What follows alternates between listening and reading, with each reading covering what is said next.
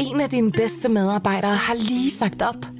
Heldigvis behøver du ikke være tankelæser for at undgå det i fremtiden. WinningTemp indsamler data gennem hyppige og anonyme medarbejderundersøgelser, så du lettere kan mærke pulsen på dine medarbejdere og støtte der, hvor der er behov. Kunder som Alfa Laval, Orkla og Volvo bruger allerede WinningTemp og ser, at det øger trivsel, reducerer turnover og hjælper med at fastholde talenter. Få gratis gennemgang allerede i dag på winningtemp.com.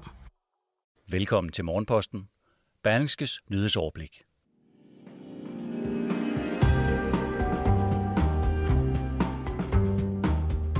Coronavirusens omikron-variant bliver utvivlsomt årets altdominerende hadegave her til jul. Blå Blok vil bruge rigsrettens dom over Inger Støjberg til at rette det tunge skyts mod statsminister Mette Frederiksen. EU slår nu til med målrettede sanktioner mod den russiske gangstergruppe af lejesoldater, der kalder sig Wagner. Og så har Time Magazine netop kåret verdens rigeste mand, Elon Musk, til årets mest indflydelsesrige person i 2021. Jeg hedder Jon Kaldan, og jeg har udvalgt en række nyheder til din decembermorgen her, tirsdag den 14. Velkommen. Det er ikke længere nok at skabe profit og vækst, hvis man vil være en succesfuld virksomhed.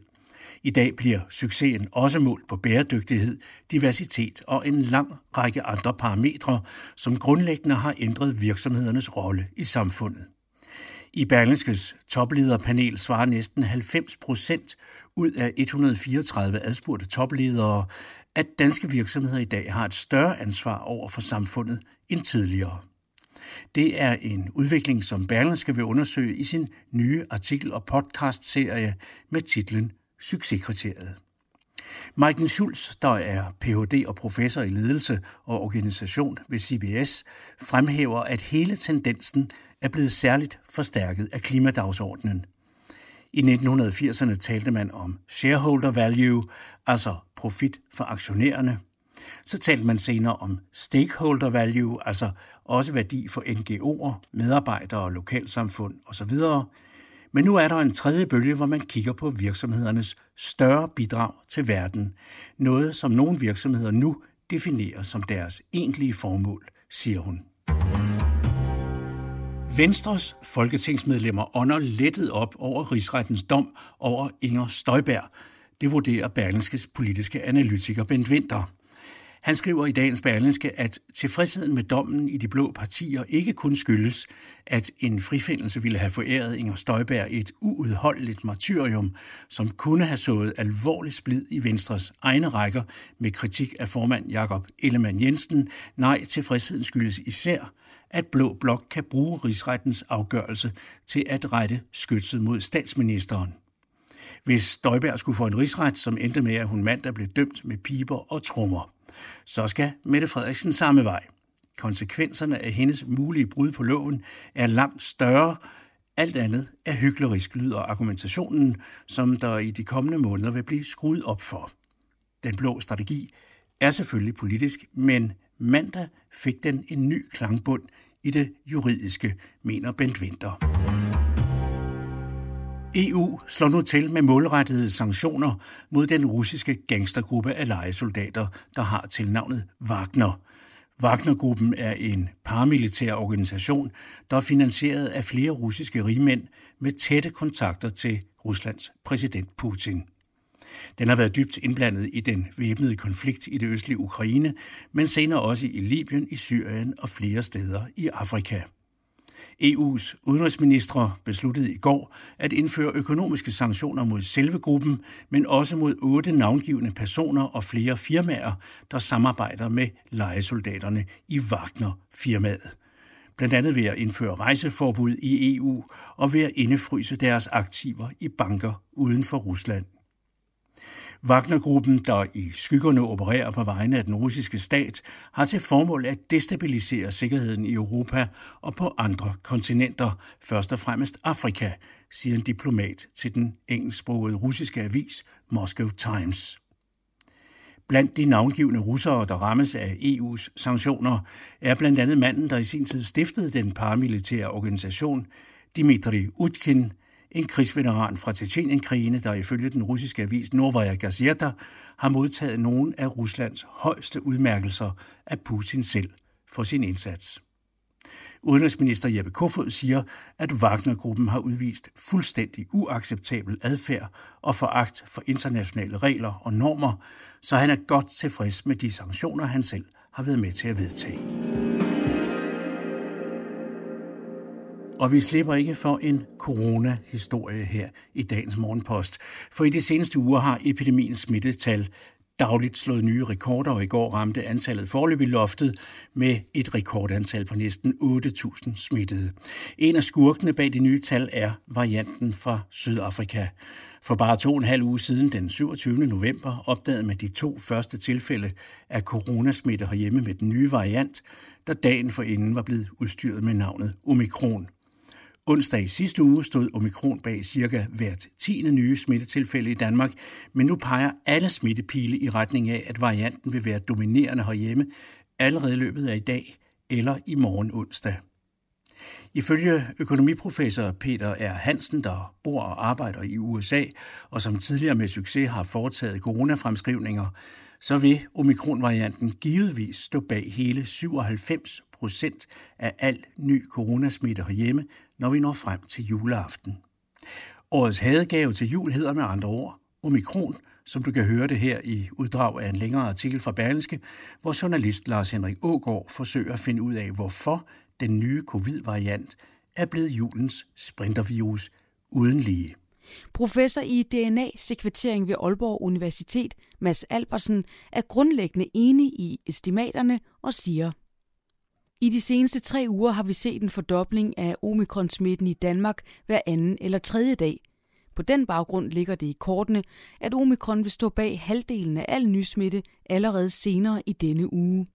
Professoren peger til sammenligning på, at det først på året tog tre måneder, før alfa-varianten blev dominerende i Danmark. Viggo Andreasen bakker op og siger, i løbet af denne uge vil halvdelen af alle nye coronasmittetilfælde herhjemme være omikron. Det er der ved at være bred enighed om, baseret på den hidtidige hastige udvikling, forklarer han. Og med hensyn til beregningen af, at omikron vil stå bag 97 procent af al nysmitte herhjemme 24. december, siger han. Det er nok ikke helt skævt, om det bliver 94 eller 97 procent er ikke til at sige præcis, men det er nogenlunde det billede, vi forventer. Omikron-varianten er efterhånden fundet i 63 lande på kloden – men den formodes at have langt større udbredelse, end man umiddelbart har viden om, i det mange lande kun i meget begrænset omfang, eller slet ikke, foretager de nødvendige detaljanalyser, der kan afsløre varianten. I Storbritannien advarer premierminister Boris Johnson om en kommende flodbølge af omikron i nationen. Samtidig oplyser han, at mindst en person i Storbritannien nu er død med omikron-varianten. Endelig offentliggjorde det norske svar på Sundhedsstyrelsen, Folkehelseinstituttet, mandag en rapport om omikron, og i den hedder det blandt andet Omikron-varianten vil sandsynligvis i betydelig grad forværre den voksende sygdomsbyrde, belastningen i sundhedsvæsenet og belastningen af samfundet. I Norge stod statsminister Jonas Gahr større i går aftes frem på tv med ordene, nu er det alvor. For os i Norge er coronasmitten med omikronvarianten i tæten steget voldsomt de seneste dage. Statsministeren bebudede nye øjeblikkelige forholdsregler, der nærmer sig et egentligt lockdown af det norske samfund. Regeringslederen opfordrede alle nordmænd, der overhovedet kan arbejde hjemmefra om at gøre det, og alle, der ikke absolut skal andet, bør blive hjemme. Der indføres fuld stop for udskænkning af alkohol på restauranter, caféer og hoteller, og nordmændene skal til at bære mundbind på langt flere steder end hidtil. Om bare tre uger kan Norge forvente mellem 90.000 og op til 300.000 daglige smittetilfælde, hvis ikke de nye tiltag bremser smitten, det vurderer den norske sundhedsstyrelse, Folkehelseinstituttet, i sin seneste risikovurdering.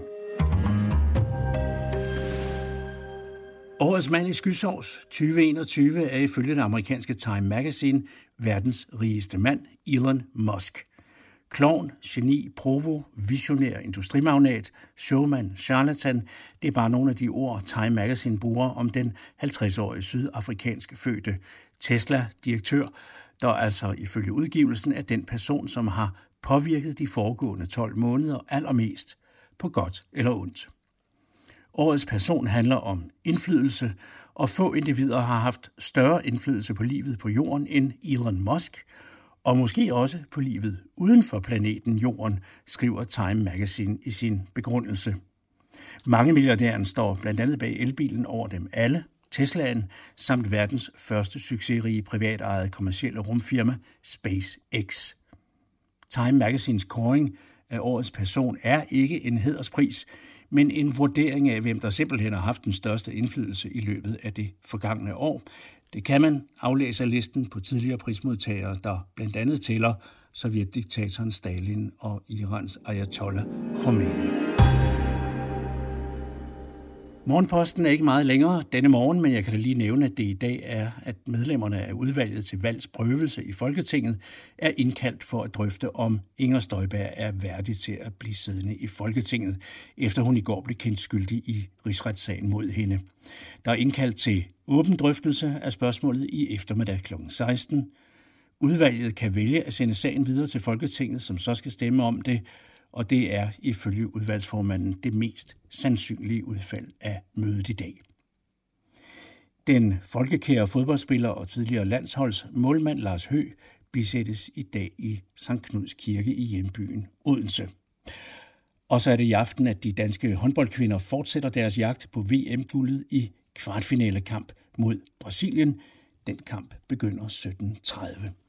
Jeg hedder Jon Kaldan og er forhåbentlig tilbage igen i morgen tidlig med en frisk oversigt til dig, der kan lide at være i gang eller på farten, når du får dine nyheder i ørerne. På genhør.